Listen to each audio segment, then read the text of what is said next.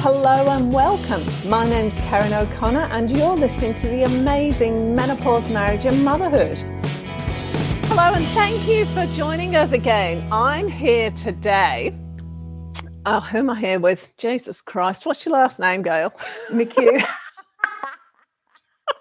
I'm Jesus Christ now. Let's start these podcasts as we mean to go on. Okay, cut.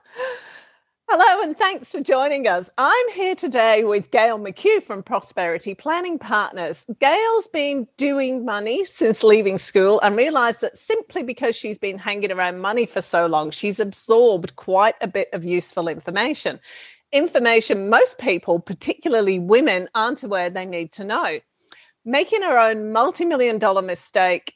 Was that multi or just million? No, just one. One million dollars enough. One. Well, it's, yeah, millions enough, right? As a thirty-year-old, helped her to understand that there's a massive danger in not knowing what you don't know. And as a result of that, she's been learning ever since. Now, you work as a financial planner and you work particularly with people to plan upcoming retirements, don't you? And I do, um, I do. And estates and all that kind of thing. So tell me a little bit about that. But then I also want to talk to you about, because you are currently doing a lot of work with women, and you said to me the other day, and I went, what? That the biggest growing homeless uh, category is women that are our age. Is that right? Yeah, it is. It's the hidden um, women that, you know, the people you know who house sit and couch surf and stuff like that. Mm, they okay. are the biggest at-risk people. Let's go, because we do need to follow this story through. So let's go through. Tell me a little bit about how you got to where you are and what you do, and then we'll move on to that bit as well. Okay, cool. So I did many, many years in banking, and I got to what the guys um, considered, and I say guys because it was the men were the commercial lenders, and they were training me to to fill in and, and take on commercial lending. And I go, I went, oh, this is as boring as, because it was the same thing, same thing, same thing. And you were just like checking numbers against where they needed to be and whether somebody was profitable. And I went, oh, guys, there's this new thing called financial planning, and I'd really like to go and learn that. And they were like, oh, don't be silly, don't be silly, don't be silly. And turns out their jobs all got made redundant, and I'm still doing what I do twenty-five years later almost. So, so you went off on your own, did you? So what happened? Well, what was the mistake at thirty that cost you a million dollars? Oh, look, my, my husband, this was before I started to learn about financial planning. So my husband came home from work and he said to me, hey, I want to put one hundred thousand dollars into a, a company that we'll have no control over. And uh, first of all, the stumbling block was we didn't have the one hundred thousand dollars. We we would have had to go and borrow it. And I'm going, because we owned owed fourteen grand on our house that at the time was worth about three hundred fifty grand. So, you know, put it in perspective, we had pretty much no debt. And I'm going, one hundred grand, oh my God, I've got, we've got three kids. This is just a big risk, can't do it. So instead of doing what I would do now, which would be investigate the opportunity more, I just went, oh, no, no, we can't do it. So three years later, he came home from work and he said, you know that company we wanted, I wanted to buy into? Please excuse my cat, he's talking to me. um, he he said, yeah. I said, well, yeah, I do remember that. And he said, well, you know, those shares that we were going to buy in, or that third of the company we were going to buy. I went, yeah. He said it just sold for one point one million. And I was like, oh, oops. So literally, I can put a hundred, sorry, a million dollar price tag on my rejection of an opportunity. Wow. And that then made me go, oh, maybe I should learn a bit more about this investing thing. And I've been doing it ever since.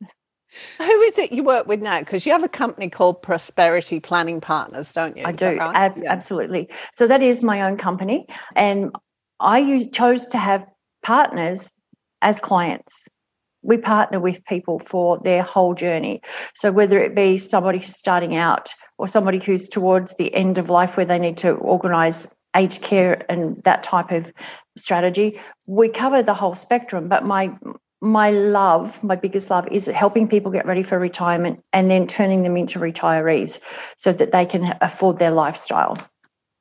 And how do you do that? Because there's all sorts of hurdles that, you know, taxation things and superannuation and what do you do uh, with your houses and all that? How do you sort all that out? So as a financial planner, we have to know tax as well as financial planning and investments and a whole pile of strategy stuff. So I tend to sit down with the clients and say, talk to me about your goals, talk to me about how you want to proceed or what I what your ideal would be. And, you know, sometimes that works and sometimes it doesn't. Because, I, I mean, I had one man say to me at sixty-nine, can I just go and borrow a million dollars and I'm going to buy a new house? And I'm like, mate, you've got no income. You're not going to be able to borrow a million dollars. But he had to go and find that out. It was his own journey. But there's other people who are willing to be guided and encouraged, and they will be able to retire debt-free. For example, one of my clients during the G F, no, not the G F C, the, the recent COVID thing, um, rang me and said, Gayle, I want to take ten grand out of my super because I have to pay for my daughter's wedding. And I went, you're not doing it. And you went, oh, oh but, oh, oh, oh. And I went, no, because I have you covered. I've already, I've known about this wedding coming up for two years. Uh, as have you. I said, but you don't realise I've actually been effectively keeping money aside to make sure that there was money there to pay for the wedding and we've still got money to invest. And he went, oh, right, okay, good. So his super's still intact. There's still an investment portfolio. The wedding got paid for. It was like done and dusted in the last month. So we're ticking boxes, and they're closer to retirement than they would have been had they whipped ten grand out of his super. So when you say you work in partnership with them, do you actually take control of the finances? How does it work? No. Clients, that particular client, he and his wife have been clients for around ten years now, or actually before I started my own business, so probably about fifteen years. And then I, when I started my business nine and a bit years ago, they came over to be clients, and they control their day-to-day cash. We control the strategy and where money is directed to a degree, but they still control their day-to-day living. They do their budget. They do everything. We, on the inside of, like, there's this little separation between us of they have the trust in me to create the right strategy that will help them retire debt-free and with money in a portfolio that will be debt-free as well. So we've, they're going to have no debt to retire on, probably around three hundred thousand dollars worth of an investment portfolio, and probably close to the same amount of money in superannuation. Of course, there's doing a little bit of a salary sacrifice and things like that. And effectively, oh, and they get tax refunds every year, just saying. Ooh. Yeah, because we structure their investment income in the right format and minimise income where possible to minimise their tax liabilities. So both of them, they get the best of both worlds, or all worlds, when you start to work with a planner. Because we know some tricky stuff. You know, that magic wand that you wish you had? We pretty much got it. So how many clients do you work with? Because if you're working that closely, the number of people you can work with must be quite limited. Well, it depends, because once you get the strategy right and everything's set up, that's the really labour-intensive and the trust-intensive part, because, for example, I had some clients last year and they sold a house, and we did some little tricky stuff, and they ended up with a million dollars of plus of capital, and they'll never pay tax again. But their money, when we had a conversation, I think we did that in August, and we had a conversation in November, and the value of their capital had gone up by eighty-six thousand dollars, plus it had paid them some income.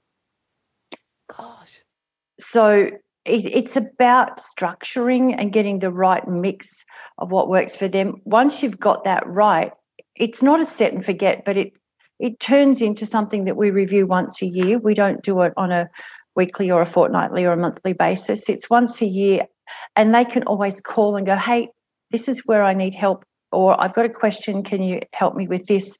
I had an email from a client on Friday, and he said, hey, I need values of my um assets so that I can update Centrelink. So we just basically pulled together the documents that he needed, and he's going to upload it. So it could be a five-minute job, or it could be a three-hour job that we do, just depending upon what the client's needs are at the time.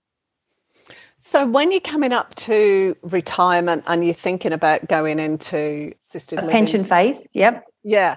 Well, if you, but if you're actually selling up your family home and going into sheltered housing, there's a few pitfalls there. Are there? What are the? Well, there's some pluses and minuses. So if you're going into, say, an over fifty-fives retirement village, and a lot of people are, you know, they're marketed really well. So they're made to look ridiculously attractive. Some of them can have, I mean, the lifestyle might be great, please don't get me wrong, but some of them can come with some financial sting in the tail of up to thirty percent of an exit fee.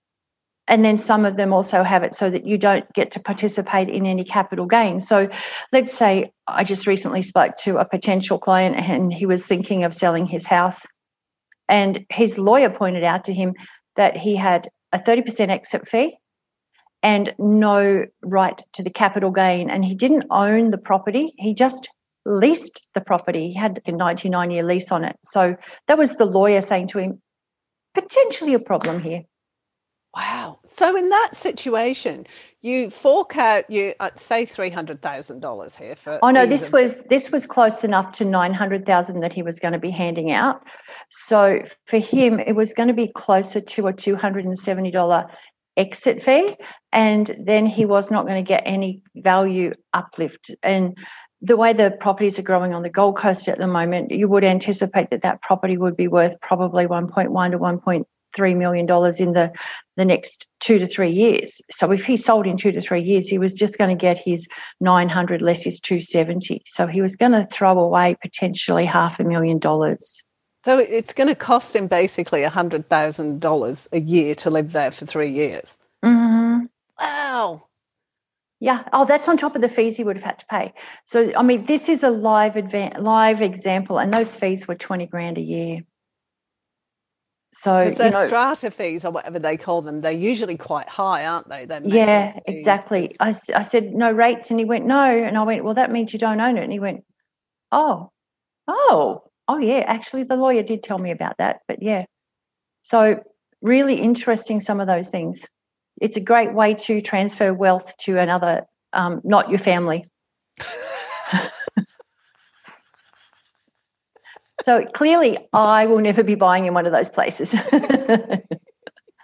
But are there good ones? Are there good retirement villages, or are they all? Have you really got to be careful? You've got to got to get your contract checked very, very carefully. And I always encourage people, if they're thinking about it, spend a uh, you know a couple of grand with the lawyer and get the lawyer to go through it with a fine tooth comb, because that's their job. And that it ended up costing this man a thousand dollars for the lawyer to look at it, and it saved him potentially you know three to three hundred to a half a million dollars. That's not three hundred dollars, three hundred thousand dollars. Wow. Now let's go on to the homeless thing. Uh, Tell me about that. Well, I was doing some research recently for a program I'm developing, and what the program is, and I'll just give you a little bit of background as to why I did the research. There's a lot of women that I know who haven't been like me and hung around money for a long time, so they don't know what they don't know. And years ago, one of my now friends, before I met her, signed off on a guarantee on a loan, and her ex-partner had borrowed money against her house. She wasn't working at the time. Their relationship fell apart, and the house is gone because she couldn't afford to pay his loan, and he just went and took all the things that he'd borrowed the money for and left her with the debt. So she and her two kids got evicted, house sold out from underneath them.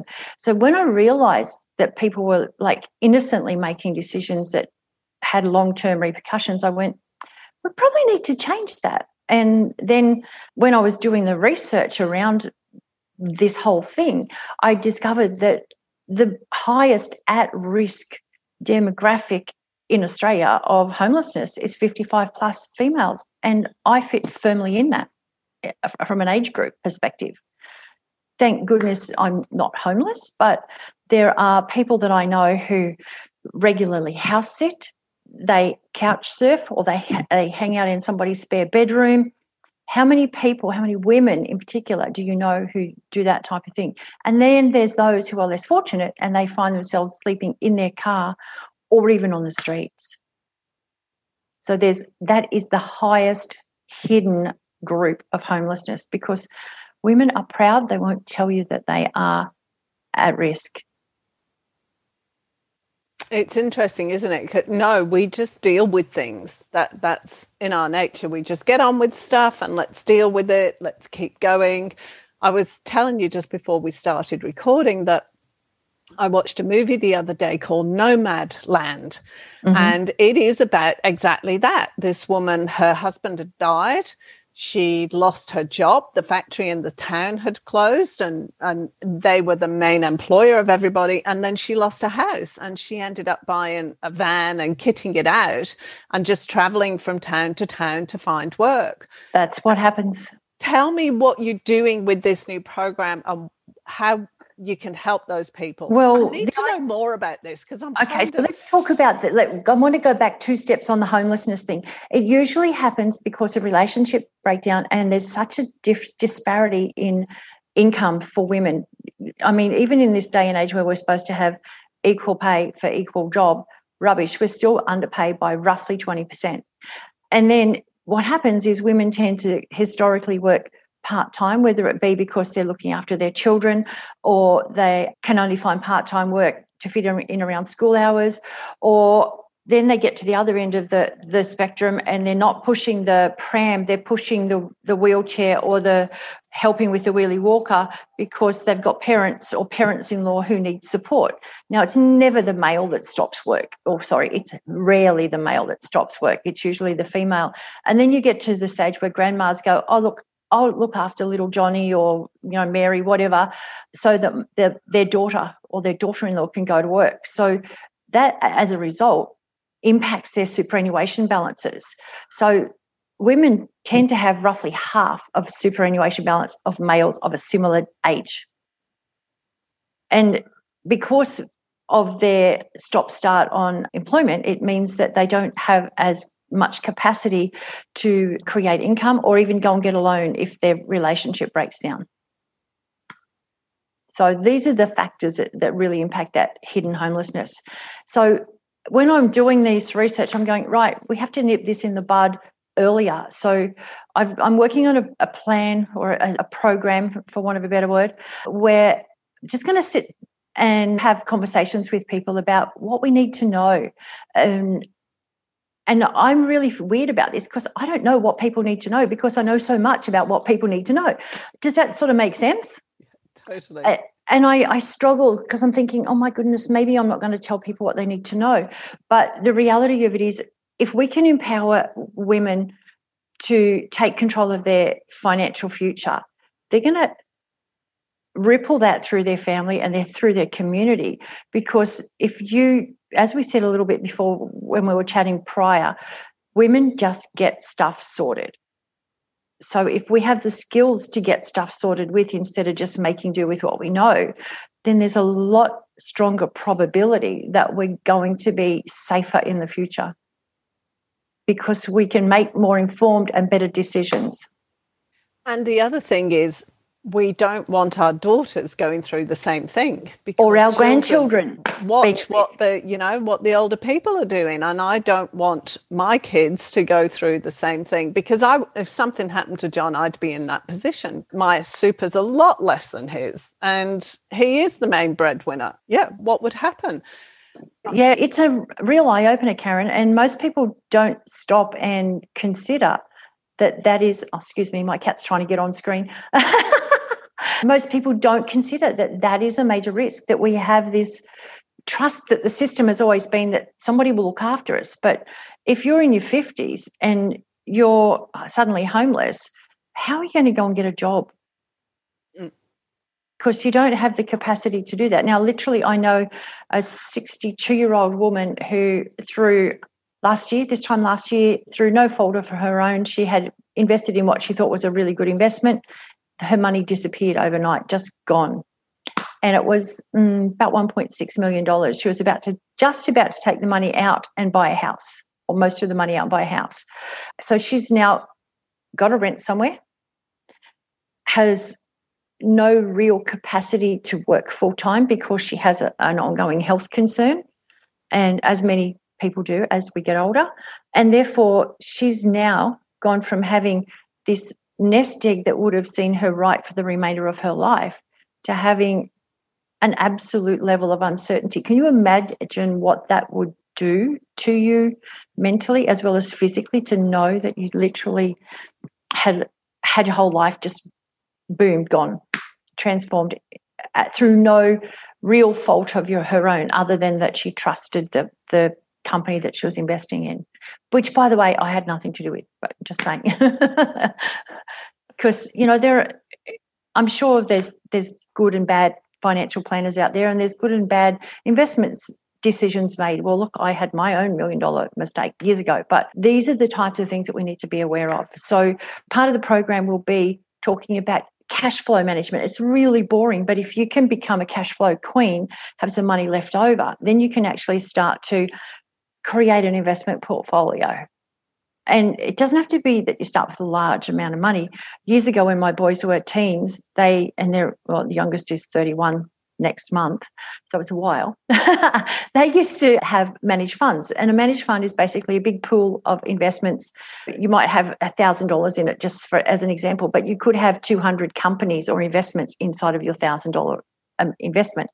So at one stage, there was more than one thousand dollars, because that would have been a dreadful loss. But the, the kids, one of them said, oh, my God, I could have bought a skateboard with what that lost. And they just paid two hundred dollars for skateboards, the younger two.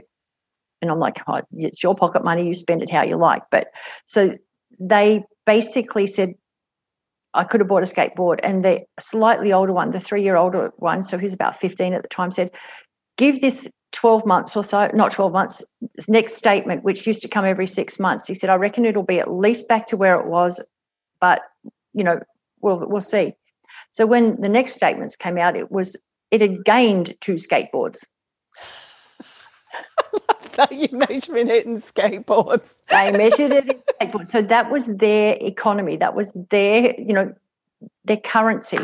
So they measured their losses and gains in skateboards when they were teenagers. And that same younger child, when he was fifteen, he, he'd started his first job, and he said to me, hey, Mum, I want to buy some shares. And I went, ah, right, talk to me about that. And at fifteen, he was too young to buy them. So I set up an account in my name as trust for him, and we, we purchased it. And he chose his company, and we put some money in there. And he turned two thousand dollars into five thousand dollars by time he had actually needed to sell those shares. So that's called capital growth, and he'd had income on the way. So he had to pay some tax. But the difference was he understood, because he used to measure things in skateboards, that there was a risk-reward trade-off that we go through. So most people go, I'll just whack it in the bank. And that's probably the worst thing you can do, because right now inflation is at one point nine percent. Can you get one point nine percent? interest rate at the bank? So I had a client tell me not long ago they they had a million dollars that while they were waiting for me to pr- produce the strategy that we were doing, and they were offered zero point eight of a percent on a million dollars. So if you're thinking about that, it's one point nine percent inflation. Take off your zero point eight that you got, so you're behind the eight ball by one point one percent. in your spending power. So it's really important that we don't, as individuals, get too safe and secure, because it will just damage our capacity to have money and our lifestyle in the future. So if, and I know this isn't where you want to go with the program, but if somebody finds themselves in that position where they're looking full in the face of losing everything, what can they do? The first thing you do is actually talk to people. Um, I literally had a conversation with an insolvency expert yesterday. He we'd been introduced, and he was saying the best thing that you can do if you're in business and you're trying to pro- like not go bankrupt, he said just talk to people, talk to us or talk to an insolvency expert, so that you can understand what your options are. And in some cases, you can talk to people like me, because we can maybe say to you, if you do this versus this, you could get a better outcome. And you've just got to actually put your hand up. Instead of being embarrassed, go, hey, I need help. And I can't, like I don't run a charity, but there are many times where I, I will help people and go, listen, this is what you need to, to, the steps you need to take to make sure that you're in communication and helping yourself rather than just hiding from the whole situation. So there's speaking up is really your best option and reaching out for assistance. It's very hard, isn't it? Because around money, we all go really weird. We all go, oh. We do go really weird and we get embarrassed and and people measure themselves against A and B. You know, they person A's got driving and, okay, I'm a perfect example. I'm not a car person other than it just needs to get me, get me from A to B. And I drive a ten-year-old Corolla because it's reliable, it's well looked after, it's got some car park scratches in it, and I'm like, ugh. But anyway, I, I was talking to a, a friend and they just bought, financed a one hundred fifty thousand dollars motor vehicle. And they said to me, what are you driving? I went, daggy little Corolla. And they were like, well, why? And I said, because I want my assets to increase in value and cars always decrease in value. So I'm happy to drive what you consider a bomb. I consider it a reliable little vehicle because I don't want to have my one hundred fifty thousand dollars car that I have to pay off to be worth maybe thirty thousand dollars in five years' time. And they went, oh, I never thought of it like that before, because they were looking at the prestige of having an expensive car. Going, I prefer to have a share portfolio or whatever. And they're like, oh. Because I said, you know, my share portfolio can grow and it can give me income and it can help me pay off any debt that I've got. And they're like, oh, oh, yeah, no, no, I didn't think about that. So, you know, it's down to dealing with different people's values and different people's priorities. It, yeah, it's moving the mindset, isn't it, from all the looking good and keeping up with the Joneses stuff and you'll be happy if you buy this, which is what all the advertising says, basically. Oh, totally. You'll be happy. And it's like, sale. And I'm like, no, do you need it? But it's seventy percent off. And I'm like, you're still spending thirty percent. So do you need that?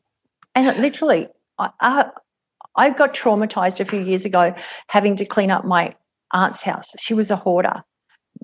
To put it in perspective, it took us three nine cubic metre skip bins, three, that's like big, two and a half times the length of my car basically, to three times to empty her house of her hoarded stuff. And I was so traumatised by that that I literally have got a very streamlined household. I, I have given away so much since. And I have a, a thing where if one piece of clothing comes in or a pair of shoes comes in, can only come in if something's going out.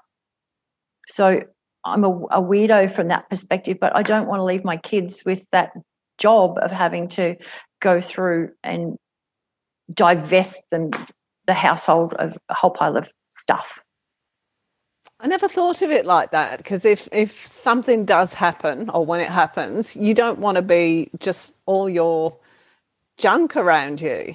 Do you? Well, you've also got to look at more and more Australians are moving to aged care as it gets to the point where, because of longevity, we, we're living longer, health fails, and people are in aged care anywhere from three years is the, the average minimum. My mother-in-law made it to one month short of ten years. So you've just got to realise that when you eventually do have to move into some form of aged care, you have to have everything in a room. And it's my mum and my mother-in-law were both in aged care, and their bedroom is was probably half the size of my current bedroom. So what I'm trying to say is you're going to end up, if you go to aged care, having to deal with most of that stuff before. But if you're lucky enough and you pass away at home, you've then got this all this stuff around you. So I'm right into pretty much minimalism now. And the advantage of that is I don't spend money on stuff that I don't need, simply because my aunt traumatised me by having a four-bedroom house chock-a-block full of stuff. There were five sewing machines and four dinner sets, it's still in boxes, that were unopened. Oh, and, and box after box after box of um, fabric, because she was a crafter. So, you know, probably thousand, probably twenty or thirty thousand dollars worth of crafting stuff, and we ended up gifting it to people because we couldn't sell it. What is the one thing that you want to get across to people? Okay, I would really, really want to get across that women need to take control of their financial well-being. And I don't mean that about just a budget, but start to understand some of the reasons and the decisions behind what they're doing, because in a lot of instances, like my my million dollar was mistake was made because I was working with my parents' value system, which was I needed stability and fear of loss. So when I figured that out, I went, ah, no wonder I made that really expensive mistake. Because, uh, but I mean, what I'm getting at is I have a, an amazing level of tolerance for risk. And when I say risk, I'm talking about changing values, not risk of total loss, but risk of changing values. So I love the share market, because last year, some investments I bought this time last year have made twenty-five percent growth, not negative growth. For me, that's just normal, because I'm I don't need the money. I don't need to take it out. I'm willing to ride that roller coaster, which is what some people consider it. I just go, hmm, market's moving, you know, and markets can move every single day, and it's based on emotion. Not necessarily fact, but it's based on fear and emotion. And the biggest thing that we can ever do to help ourselves is when everyone else is selling, hold your nerve, because the markets invariably turn. I've seen this happen five times since I started planning back in nineteen ninety-seven, and each time it's a massive transfer of wealth when people are afraid. They go, oh, my God, I've got to sell, I've got to sell, I can't cope. In fact, in the global financial crisis, my husband said to me, threw his hands in the air and said, I want to sell everything we own that's share related. And I went, oh, God, because I was lining up to buy. And he's going, no, I want to sell everything.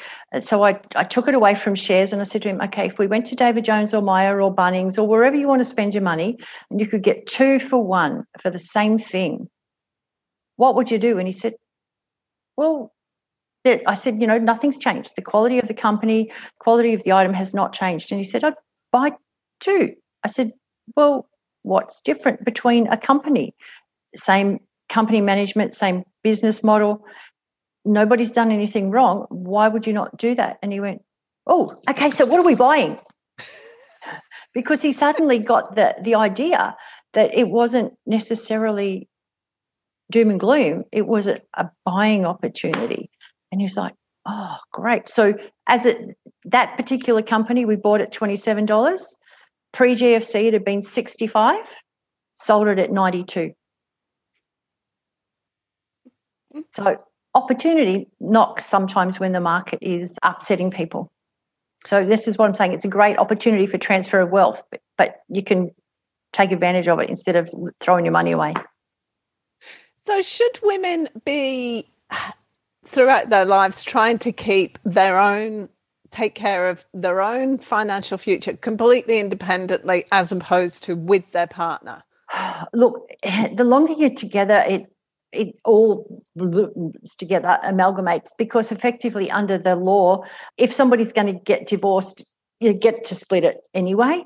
So it doesn't matter. But I do think you really need to have input and understanding and knowledge. So my aunt and uncle, I had dinner with them last night. They're both seventy-three. And my aunt said to me, I really don't fully understand everything that we do. My uncle's an economist, for goodness sake. He understands, right? So she said, but I go to the meetings and I ask questions. And I said, that is the best thing you can do, because you need to be informed. And I think that's the biggest thing for women, is to not just put their head in the sand and go, I haven't got time for that, or I'm going to look after the kids and he can look after the money. Please take an interest, because if you don't take an interest, you could actually find that your partner, and I do know somebody who has had this done, partners skimmed all the money out of your self-managed super fund and out of your bank accounts because you had a gambling problem, and you've lost your house as well. So these, I met this lady about two months ago, and she told me her story, and I was horrified because she had just trusted that he was doing everything, and she'd been focused on the kids. So keep an eye on everything, ladies. Wow. Thank you so much for that. Is there anything else you want to say before we go? Uh, I have thoroughly enjoyed our conversation, and I think it's really important that we all just honour ourselves and take more interest in how we do life and how we do money. Thank you so much. What you've said has really struck home for me today, because a few years ago I thought about getting back into the workforce, but because I'd been out of it for so long, it wasn't practical, it wasn't going to pay well, I couldn't get a decent job, all of those things. So I know exactly what you're talking about. I'm just fortunate in that I do have the capacity to go out and build a business myself. A lot of women don't. So totally. And to be honest, I have three and I'm working on my fourth. Businesses, that is. So when it comes down to it, Karen, we have capacity to do far more than we ever think we have. And I used to be a, a negative Nancy, and now I'm the and now I'm the exact opposite. I'm like a positive, like positive whatever. Somebody, or somebody said to me the other day, "Oh my God, you're so positive," and I'm like, there's a, absolutely a gift in every lesson we take. So I look at a lesson as, if something's gone wrong, it's not a mistake. It's just a lesson. Just now get on with it. Take what you've now learned and move forward, but with more power, because you know what to, not to do next time. Yeah. Ooh, that didn't work. Comes into my vocabulary quite a lot. Ooh. Yeah. And, you know, that word pivot, I used to hate it, but I'm actually using it as just encouraging people to go, that particular thing didn't work, but if I just pivot it a little bit or alter it a tiny bit, you could be making a great opportunity for yourself. Mm. And it's never too late to start.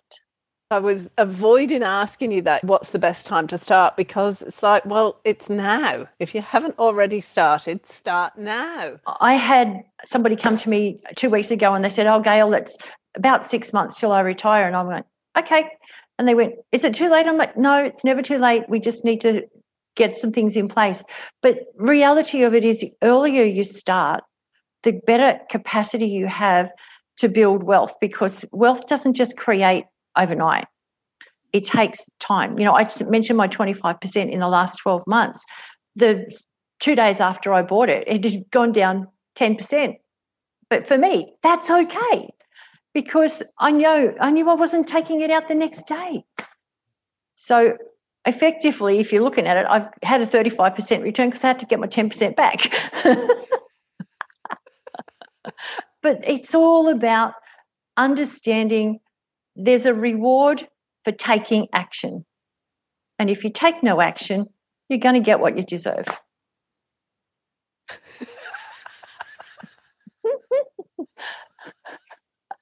Oh, dear. On that note.